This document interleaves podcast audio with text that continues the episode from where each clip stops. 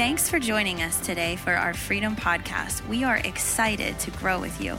Today, you will hear a message from the life changing Word of God.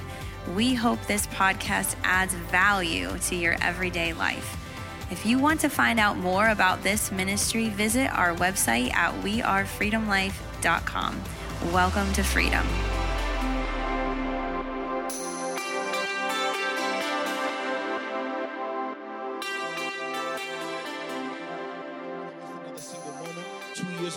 Blessed us with an amazing couple in Corey and Nisa Lehman. And they have been such a blessing to this body. We love you both deeply and sincerely. And uh, this morning, I invited uh, Nisa to come share a word with us. She has been faithful many times behind the scenes, sometimes up here, but no doubt this woman it knows Jesus, loves Jesus, and wants to share Jesus with you. So stand to your feet one time and give it up for my sister Nisa Lehman. Everybody, come on.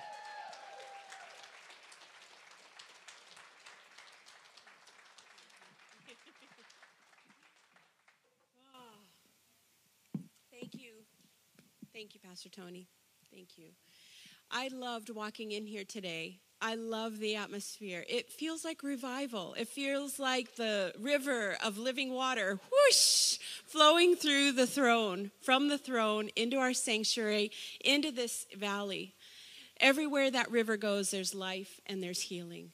So, Lord, I just thank you for the release of your spirit today. Lord, take me out of the way. Take my idea of what you want to do today out of the way. Not by my might or power, but by your spirit. Speak through me to every heart, every spirit in this room, in Jesus' name. Holy Spirit, come and have your way. Remind us today of everything the Father has given us and spoken to us. Holy Spirit, come and have your way and lead us into truth. Holy Spirit, come and comfort, come and heal, come and give wisdom. Holy Spirit, come and have your way today. In Jesus' name, amen. So, um, we in youth group we've been uh, studying the end times and revelations we asked the kids at the beginning of the year so what do you want to learn about this year and they said the end times and i'm like oh no that's a heavy study to put together so we've been diving deep in it and been doing that um, but um, we ended up reading matthew 24 which goes through a timeline of the end times. It, Jesus, um, the disciples asked Jesus, So, what are the signs of the times of your coming and um, your uh, return and the end of the age? And Jesus said, um, a whole chapter full of what are the signs in the end times and birth pains and things like that. And immediately following that chapter, Matthew 24, um, they he talks about parables on preparing and getting ready for the end of the uh, end of the age and the end times. And Matthew 24 starts with the first parable with the 10 virgins. And that's the parable that I felt like the Lord uh, led me to, to speak on today. And we're going to kind of dive deep and we're going to be a little word heavy. so I did a lot of slides up there. Um, so just uh, put on your seatbelts and Holy Spirit take over. so, but we are, in the context of this, we are closer to the end than we've ever been before. It's more important than it was yesterday that we are ready. It's important that we are ready. Um, so let's, without further ado, I just want to dive into the scripture. So we're going to read Matthew 25 together, okay? It's going to be up on the screen. You can turn in your Bibles too. At that time, the kingdom of heaven will be like ten virgins who took their lamps and went out to meet the bridegroom. Five of them were foolish and five were wise. The foolish ones took their lamps but did not take any oil with them. The wise ones, however, took oil in jars along with their lamps. The bridegroom was a long time in coming, and they all became drowsy and fell asleep. At midnight, the cry rang out. Here's the bridegroom, come out to meet him. Then all the virgins woke up and trimmed their lamps. The foolish ones said to the wise, Give us some of your oil. Our lamps are going out. No, they replied. There may not be enough for both of us and you. Instead, go to those who sell oil and buy some for yourselves. But while they were on their way to buy the oil, the bridegroom arrived. The ten vir- the virgins who were ready went in with him to the wedding banquet, and the door was shut. Later, the others also came. Lord, Lord, they said, open the door for us. But he replied, Truly I tell you, I don't know you. Therefore, keep watch because you do not know the day or the hour. I want to first just explain the context of this. Back in the times where Jesus was, the wedding customs were well known. These were wedding customs that they lived through. So the first stage of the um, wedding customs, they're going to be up on the screen. Um, I think they're having trouble. There they are. Um, is the first one is the betrothal. So back then they had arranged marriages. Parents would sign up a bridal contract, and they the bridegroom meaning the groom, would pay a dowry and then they would be engaged, they would be betrothed. And so, usually, about a year would pass and the bridegroom would go home. He would go a lot of times to his father's house, build a room, and prepare it. And then there would be a bridal uh, procession. And it wasn't known exactly the day, it could be a surprise or exactly the hour that the, the groom would come, but the bride would know he's coming. So she would be prepared with her handmaidens, and it would happen at night, usually at midnight. And so the groom, with all his groomsmen, would come down with torches in the middle of the night to the bride's house and say, Come out, come out, the bridegroom is here. and so the virgins would get up, get their lamps, and go out. So this was a custom that they had. And then they would go out, and then the next phase was the marriage supper of the Lamb. So much of this also alludes to our relationship with the Lord because we are betrothed to the Lord. When we put our faith in Christ, we are engaged to Christ. The scriptures talk about how He is our husband. He is our husband. And we are engaged, we're betrothed to Christ.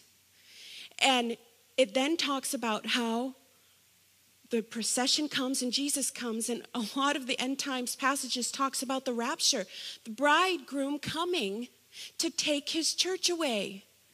The rapture and his second coming of Christ. That's what this scripture is talking about. That's what this whole wedding customs talking about. So many Israel, Jewish customs really shadow or are foretelling of what Jesus is going to do. And so, and then our dowry was paid for. Each and every one of you were paid for. You were bought by the blood of Jesus. You were paid for. Isn't that amazing? And Jesus has gone away to prepare a place for us, right? A house for us. And then we will have the marriage supper of the Lamb. And then you talk, there's other parables in Matthew that talk about the marriage supper of the Lamb where many are invited, but many didn't come. They were too busy, they weren't ready. So many of the parables about Jesus coming are so many of us aren't ready. So that's what this is about. I want to be ready. Do you want to be ready? I want to be ready for him to come. But we're going to dive deep into this parable and kind of break it out um, here. So let's just identify what's what in this parable, okay?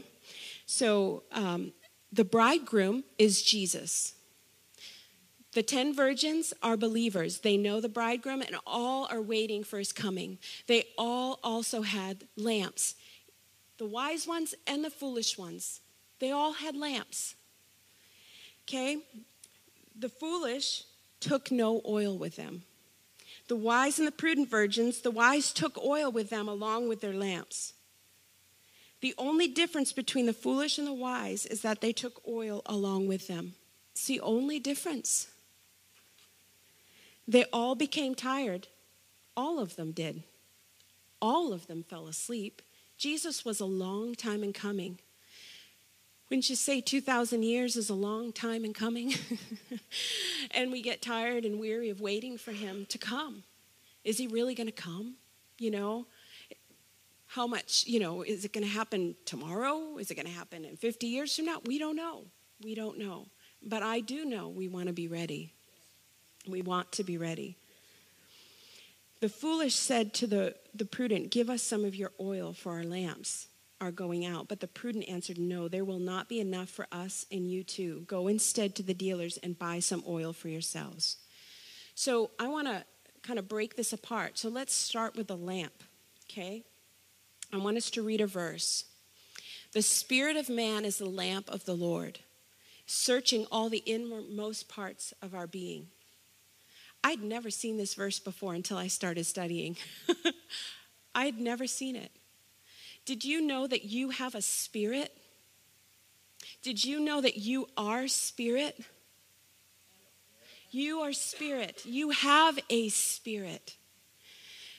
Isn't that amazing?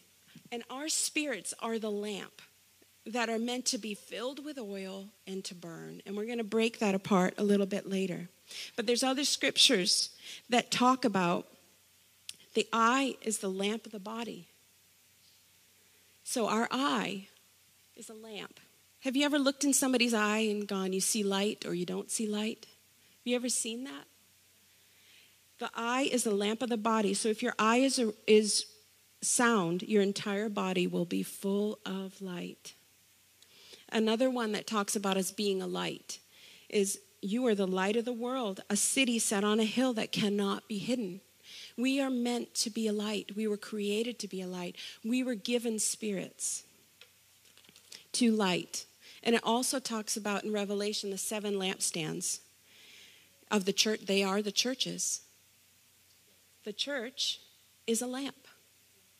Individually and corporately, we are a lamp meant to shine.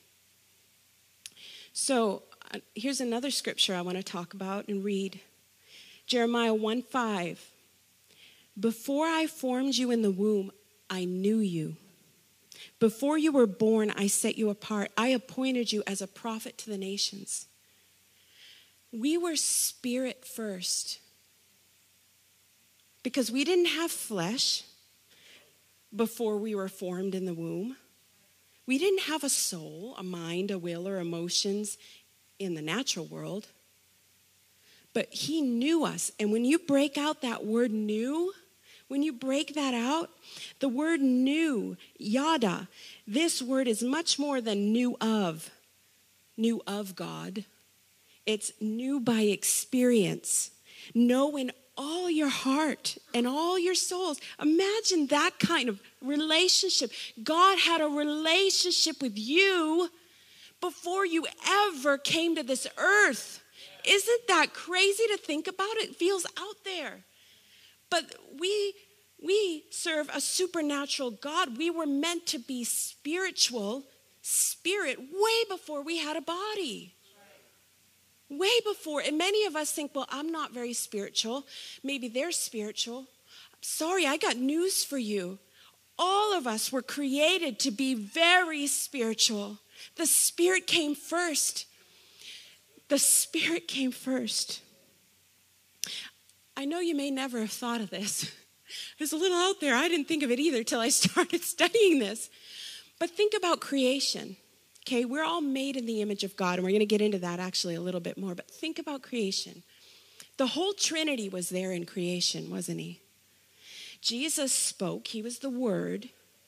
What did the Spirit do in creation? It hovered over a massless nothing. The Holy Spirit hovered. Well, when you were just a sperm and an egg, Holy Spirit hovered. he blew your spirit into your womb, into the womb of your mom. Your spirit is hovering over the creation of your brain, your mind, your will, your emotions, and your body. Think about that.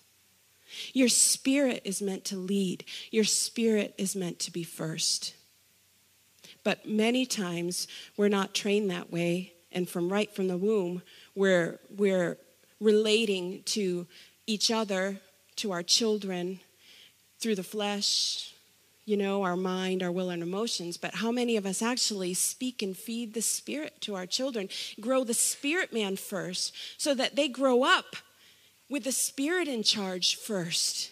And then everything is in the right alignment as we are meant to be spiritual.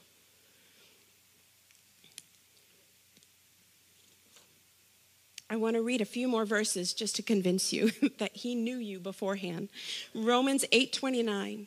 For those whom he foreknew, of whom he was aware and loved beforehand, he also destined from the beginning, foreordaining them to be molded into the image of his son and share inwardly his likeness, that he might become the firstborn among many brethren. Think about that. For those whom he foreknew, he knew beforehand, of whom he was aware and loved beforehand. Mind blowing. Whoa. Isn't that amazing? Isn't that amazing?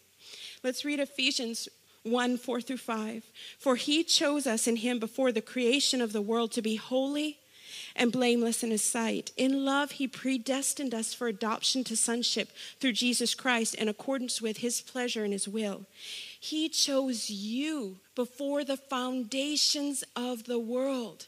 Your spirit existed with God in God before the foundations of the world. Amazing. We were created, it says, in his image. What is the image of our God? If you turn to the next slide, you'll see that God is three in one, isn't he? God is three in one. He is Father, Son, Holy Spirit. We are created in the image of God. You are a spirit first. You live in a body. You have a soul, a mind, a will, and emotions. We are three in one just like God is three in one. Isn't that amazing? And you dig even deeper, just like, whoa, you're so amazing, God. Because you can see your likeness, who you are, inside of all of creation. I want to talk a little bit deeper about spirit, soul, and body. There's a lot of scriptures you'll if you study it out. Scripture talks about your spirit, it's a different word, whether it be Greek or Hebrew. Talks about your soul. It's a different word, whether Greek or Hebrew. They're different. There are three in one. 1 Thessalonians 5.23 shares that. It talks about all three in one verse. We, we know what our body is, right? We're all pretty clear on that. This is our body right here, right? And our body is physical, tangible in this world. Our body interacts with this world through our five senses, right? It interacts through the real world here, okay? Our soul is our mind, our will, and our emotions. Our spirit is something of a mystery, isn't it? It's a little bit of a mystery, and not all of us really realize that we actually have a spirit. Our spirit is the part of us that interacts with God. When we receive the Lord, our spirit does not get replaced by the Holy Spirit. Your spirit unites with the spirit of the Lord. Your spirit and the Holy Spirit become one. You, your spirit lights up. Your spirit gets plugged into the power source. Your light turns on before it was off. See, when you read um, 1 Corinthians 6 17, but whoever is united with the Lord is one with him in spirit. That's your salvation. You become one with him in spirit. The Holy Spirit comes to dwell and live in you. But the spirit does not always reach the body and the mind, the will, and the emotions, does it? Our spirit when it's, you know, united with the Lord, it's joy, peace, love, and righteousness. But are our emotions that way all the time? Do our bodies reflect that all the time? No. So our souls, our mind, our will, and emotions get influenced either by our body. Who gets hangry? right? Who gets uh, pretty angry at the, uh, you know, that time of the month. Your hormones affect you, right? Your hormones affect you. Whether you sleep, I get weepy when I get tired. I mean, when you're sick, your body affects your mind and your will and your emotions. If you're hungry, what are you thinking about? Right? If if you're tired, you can't really think straight sometimes. Sometimes your emotions go out of control. Usually that's when the enemy hits, when you get triggered and you're tired and you have no filter and the junk in your soul bleh, comes on out. that's what happens to me. So our souls, our mind, our will, and our emotions are influenced by our body in a big way. But our mind and our will emotions can be influenced by the Spirit if it's allowed whatever you feed will be the thing empowered. Are you feeding your mind, your will, and emotions with things that are temporal? How many of us reach for a bucket of ice cream when you're sad or Netflix? Really, I do. That's my go-to. All, all my things are coming out here. Those are my weaknesses. so, like, but that's what do we go to? Do we turn to God, to the Spirit, to fill those needs? Or do we turn to the physical things?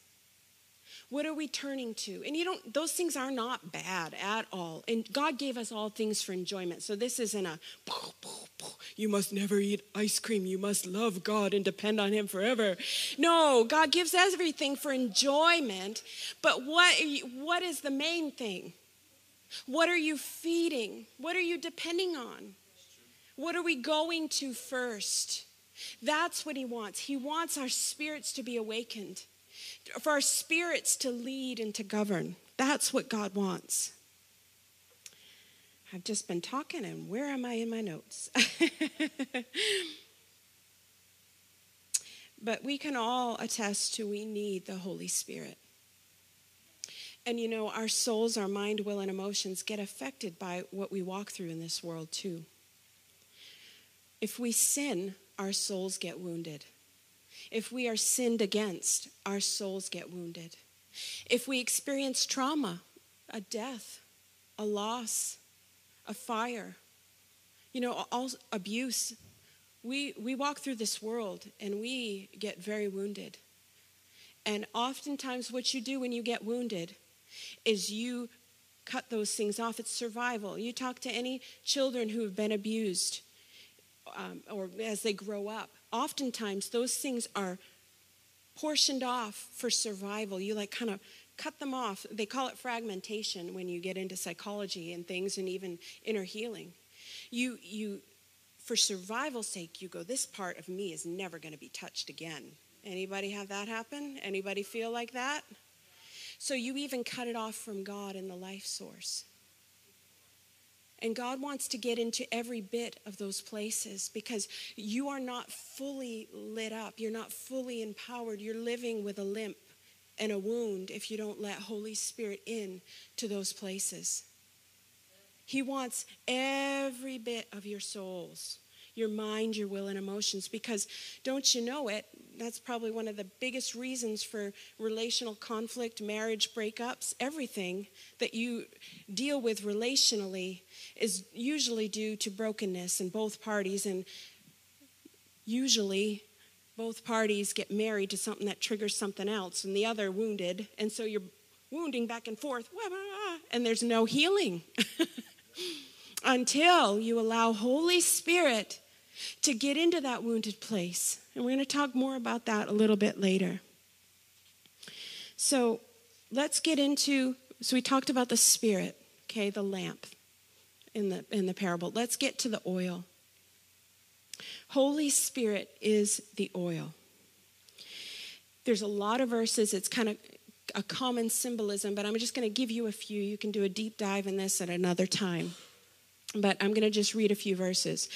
Um, Luke 4:18 and Isaiah 61 both say, "The spirit of the Lord is upon me because he has anointed me." And it goes on to say to preach good news, to set captives free, to heal the blind. It goes on and on and on to say that. What the Spirit of the Lord's purpose is to come upon you and to anoint you, each and every one of you.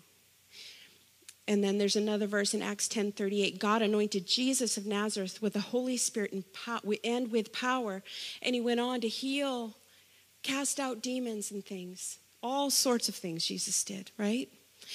That word anointing I'm not even going to try to pronounce the Greek. You can look it up in the Strong's Concordance if you want to. But the word anointing is to anoint by rubbing or pouring olive oil on someone to represent the flow empowering of the Holy Spirit. Anointing literally involved rubbing of oil, olive oil on the head, etc., especially to present someone as divinely authorized or appointed by God. The Spirit of the Lord is upon you He's anointed you with oil to authorize you to be his hands and feet in this world, to cast out demons, to heal the sick, to set the captives free. Right? Right? Why aren't we doing it? Why aren't we doing it? So we're clear that the oil is the anointing, okay? We need oil in our lamps. A lamp is just a vessel, right? Back in the day, it was a clay vessel. It's just a simple clay vessel filled with oil and then ignited. And it burned. Your lamp needs oil to burn, to shine, to be empowered, to shed light, to release light, to release power. Light is power. Light is power. We're meant to burn.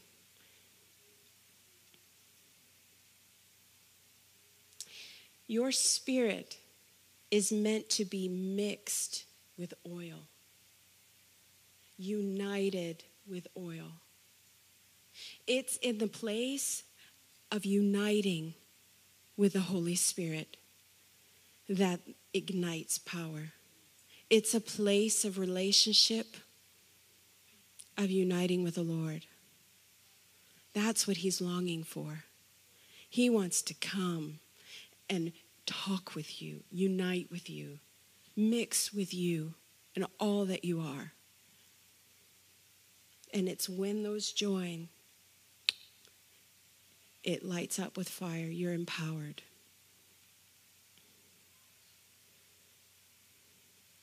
See, it's all about relationship. John 4:23 says, "Yet a time is coming and has now come when true worshipers all worship the Father in spirit and in truth, for they are the kind of worshipers the Father seeks. God is spirit, and his worshipers must worship in spirit and truth. God the Father is seeking you to worship in spirit and truth. Do you know that word worship? That word worship is much more than singing like this. That word worship is about an intimate marital relationship with the Lord. He wants you to unite, to love Him, to kiss towards the Lord. It's one of the meanings of worship, to kiss towards the Lord. He wants to have that kind of relationship with you. He's seeking for you to have that relationship with Him. 2 Corinthians 4 7, for God who said, Let light shine out of darkness, made his light shine in our hearts to give us the light of the knowledge of God's glory displayed in the face of Christ. But we have this treasure in jars of clay to show that this all surpassing power is from God and not from us. Do you know you were meant to be made from dirt? You were meant to be frail. He put this treasure of your spirit in a weak vessel. He did it on purpose because He wants to shine His glory through you. You don't have to make yourself perfect, shine yourself up so that you can shine the light. No, you just need to go to God. You just need to go, God, I need you, fill me. And then He does the filling and He shines out. And so, what if in the shining all your cracks are seen, right? You can see right through a crack pot, can't you? A crack pot. uh huh. so, so, one of the key things about this verse, uh, about this parable, is not only so one, we are spirit, we're lamp that needs oil. We need oil. But we have to get our own oil. We have to get our own oil. Let's read that Matthew 5, uh, 25, 8 through 9. I think I misquoted. It's Matthew 25. We're still in the parable there. The foolish said to the prudent, Give us some of your oil, for our lamps are going out. But the prudent answered, No, there will not be enough for us and you too. Go instead to the dealers and buy some for yourselves. It seems selfish, doesn't it? Why wouldn't they help them? Their oil was too valuable. The coming of the king was too valuable. They were not going to miss it. They weren't going to miss it. It is something we cannot borrow from someone else. You have to get the oil yourself. You can't depend on somebody else's anointing to fill you. It's this relationship you and him, you and him, you and him. Don't get me wrong, we need the body of Christ, right? We need the laying on of hands, right? Even in Scripture, there's a laying on of hands. That's how they first received the baptism of the Holy Spirit. Yes, you need that. Sometimes you need that to kickstart it. Sometimes when you're going through hard times, you need the laying on of hands. So it doesn't mean we don't need each other. It doesn't mean you can't get some oil. It comes from God, but it comes through the prayer, right, of these people praying and laying hands on you. But you cannot be walking around with Pastor Tony on your he- laying his hand on your head all day long going to work, right? he, his arms would get pretty tired, and then never mind how many arms he'd need, right? So, like, we can, you can be, you know, lay your hands on, and something happens, you receive the Holy Spirit, but that can't be your continual filling, right? It needs, you need to get it yourself from the Lord in relationship with Him. It can't be borrowed. And it's really interesting to me that it talks about buying the oil. I've never quite this this parable it's still a mystery to me. I don't fully get this. This is just what I've gotten diving into it, right? But it's still a mystery to me. But buying oil, how do you buy oil? How do you buy it? Because even in, um, where was it? Um, Acts 8, they prayed for the new believers. Oh, no, not that one. Acts 8, 18 through 23. Simon offered money for the Holy Spirit. He wanted to buy it so that everyone on whom I lay hands on may receive the Holy Spirit. That's what he said. Peter said, You thought you could buy the gift of God with money? So we're not talking about buying this gift with money a lot of us spend money on maybe not so much here, but some of the body of Christ spends a lot of money going to conferences trying to get some oil, right? Spend a lot of money trying to get some oil, but it's got to come from the Lord. But why does it say buy? I mean, freely we've received the Holy Spirit, right? Freely we give. Why does it say buy? And then why wouldn't they be willing to give?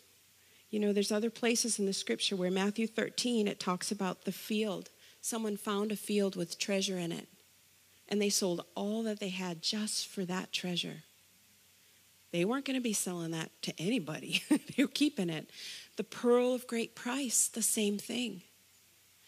There's a verse in Proverbs, it talks about buy the truth and do not sell it. So if everybody's buying and nobody's selling, how do you buy it? Where do you buy it? Where do you get it from? Isaiah 55 is a real key scripture to that.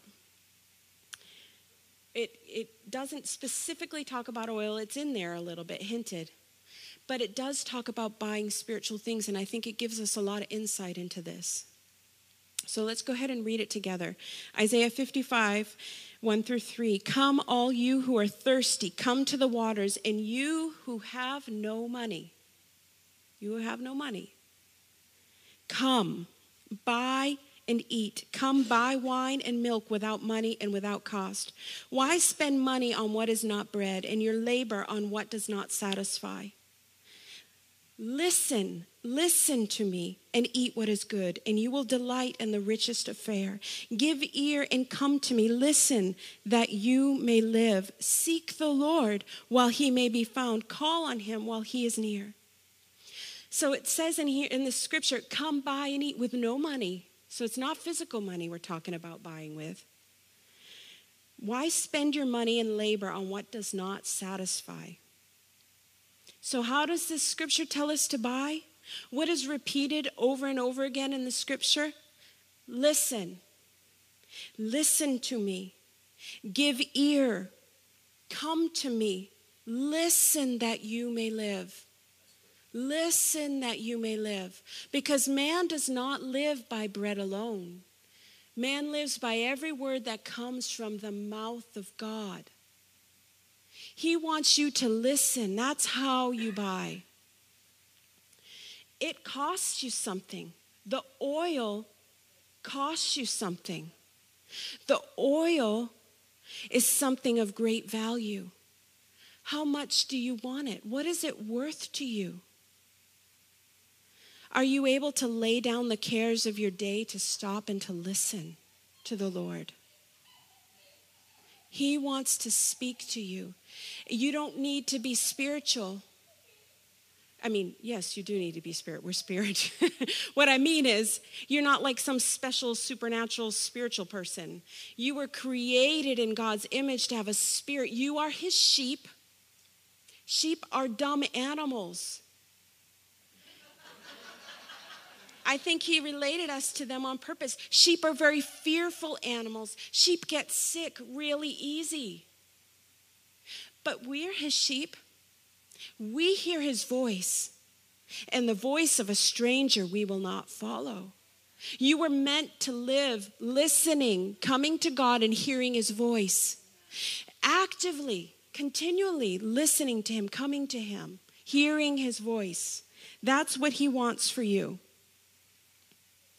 See, it all comes down to intimacy and relationship with the Lord, doesn't it? Many of us go to God to pray, but do we sit there and expect an answer? I know in my busy life, I've been struggling with that more than ever in my life right now. Really sitting down. Am I expecting? Am I listening? Or am I just going on my own here? He wants to speak to you. He wants you to give him everything. Bring everything to him. Come to him. In verse 2, it says, And you will eat and delight yourself in the richest of fare if you come to him, if you listen to him, if you give ear to him, you seek him. You will eat and delight yourself in the richest of fare. You know what's so cool about this word, richest of fare? that the word means abundance, fatness. In other words, oil. Isn't that amazing? Listen, and he'll give you oil. Let's keep on reading um, the scripture a little bit further because there's more keys to this. Let the wicked forsake their ways and the unrighteous their thoughts. Let them turn to the Lord. He will have mercy on them and to our God, for he will freely pardon. For my thoughts are not your thoughts, neither are your ways my ways, declares the Lord. As the heavens are higher than the earth, so are my ways higher than your ways, and my thoughts than your thoughts. See, it costs us something, right? It's an exchange, it's a trade. Are you willing to trade your thoughts for his thoughts? Are you willing to trade, exchange your ways for his ways? Are you willing to turn to him? Repent. Repent means turn. Are you willing? Because the amount you're willing to repent, to exchange your thoughts, your ways for his ways, is the extent you will have oil. But many of us want to keep it. Okay, God, you're great. It's nice coming on Sunday, but I'm not going to, you know, I don't want you all involved and all up in my stuff. I just want to live my life. I want to do what I want to do. But God does not want that. If you love Him, you will obey Him. But His commands are not burdensome when you love Him. Because when you love Him, you know that what He's asking of you, what He's speaking to you, is for the sake of love. Because when it all comes down to it, every command is all summed up in love.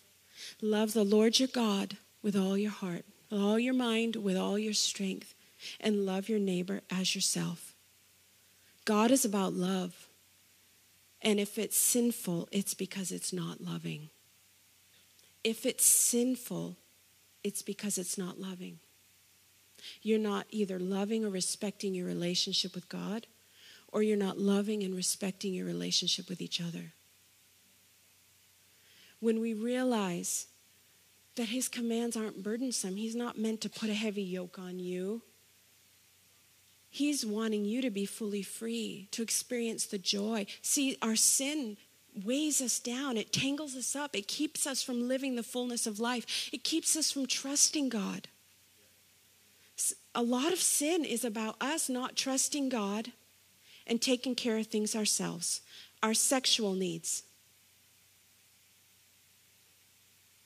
our physical needs. Are you taking care of yourself? Or are you going to trust God with those things? This world is so rampant with that. It's hard. But are you going to trust God with those things? What about anxiety? That's pretty hard. I'm just an anxious person. I just worry a lot. That's what I, I am. That's what I do. Okay. But you weren't created that way. You're not meant to stay that way. You're meant to exchange your anxiety and get something else. I just live in depression. Well, he wants you to exchange that for something else. And there are good reasons for depression, and there are good reasons for anxiety. I'm not knocking that down. But you need to get down to the root of why. Where's it coming from? Is it a spiritual thing that just is the way our family operates, passed down from one thing to another, and I learned this way of thinking, this way of reacting from my family? Is it in response to trauma? God cares. He wants to heal those places. He wants to take those places. I personally, this is just where, where God, where I operate, I guess. But th- that's the most powerful place to encounter God is in the exchange. That's the most powerful place in ministry I see. You know, one of, one of my youth went through major trauma. And I asked, What's the thing that you're dealing with right now the most? She said, Guilt. And I said, Okay, what do you, you let's give that to Jesus. And I said, Do you see Jesus? She said, Yeah, I see him. And he's there with open arms. And, and I said, What do you want to do with that? Why don't you give that to Jesus? And she did. And she said, He took it and he hugged me. And then I said, Okay, now where, what does Jesus say to you? And I forget what he said, something, I think loved. He says, I'm loved. You're loved, not guilty. You exchange the thought. When you do that in a real exchange with God, He's real, He's not fake. He's real. And He really wants to exchange things so that you don't take them up again. And it's only in an encounter you experience, you know by experience. that you actually make an exchange and you can walk away from it changed. And I asked her, So where is your sin now? I see it buried in a grave with a tombstone on it. This is a youth who's not trained or spiritual to hear God's voice. We just took something real big to Jesus and said, Jesus, we need you. You need to take this and exchange it. You know, you've heard my story, Corey and I, walking through this fertility stuff. Hardest walk we've been through, I've ever been through. You know, and one of the biggest issues that I was dealing with was self hatred because my body was betraying itself. But you know what? That self hatred was started way before when my mom committed suicide and decided to leave us with alone. And then I'm abused. It opened the door, left me left things vulnerable, and then I was abused. That caused more self-hatred. And then the enemy just this is what happens. He builds to compound the wound, right? To make it a stronghold. A repeated hurt in the same area builds a brick wall, keeping you thinking you're protected, but you're not. You've been isolating yourself from the Lord. And this is a deep core one. Sometimes those deep core ones, when you grow up from little, are very hard to exchange. Some, they're very hard to recognize on your own. So they're not always things you just can easily do. Sometimes you need the help of others to help pray you through those things. And sometimes it takes a long time. I was very aware of it, but self hatred and like, poor Corey, if I hate myself, if I don't love myself, I'm not loving him well, right? It's coming out. The same demands that I put on myself because I was so angry, put on other people. That see how directly these wounds affect our relationships and affect how we walk? And I had to just keep going, okay, God, it keeps coming up. I need to exchange this. I need to exchange this. It wasn't, for me, it wasn't a miraculous moment. This is years of me walking with this, right? Exchanging it. I'm going to exchange it because this is not how you created me to be.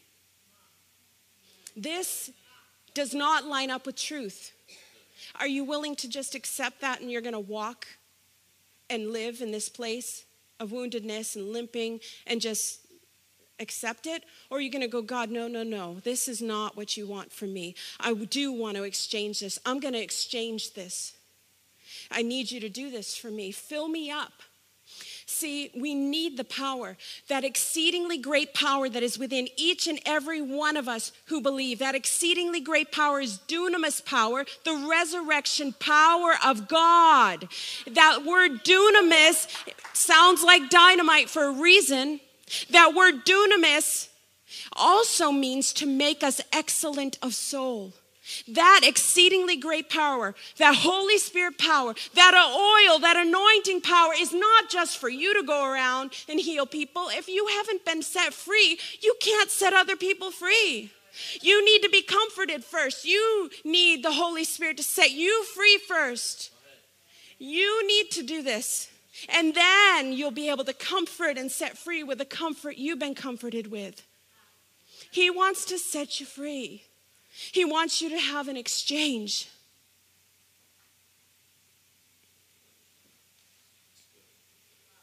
But are you willing to do it? It's not hard. It's just a taking it to the Lord.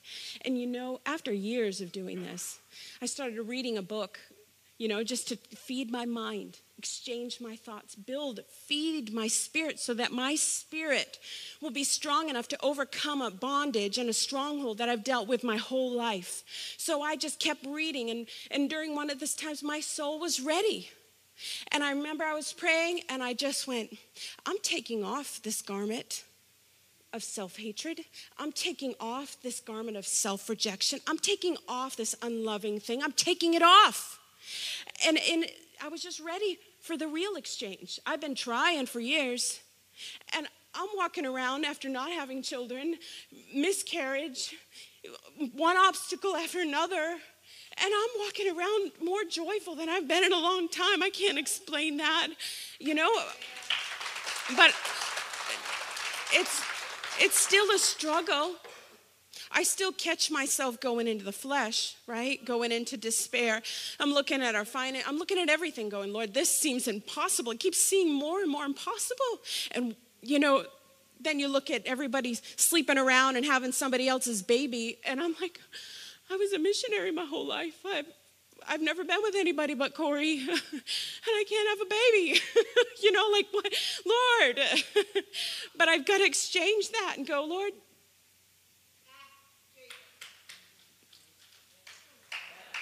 give it to the Lord.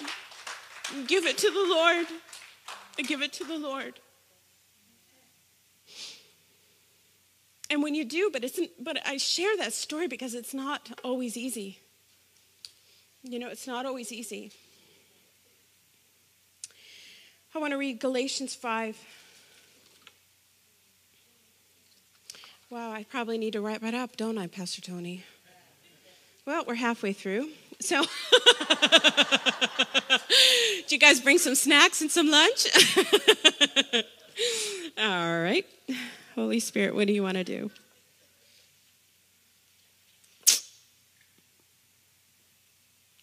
I think we can just end it there in exchange.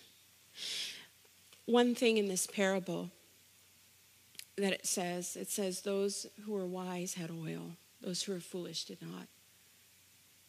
And it said at the end there, they went to go get their oil.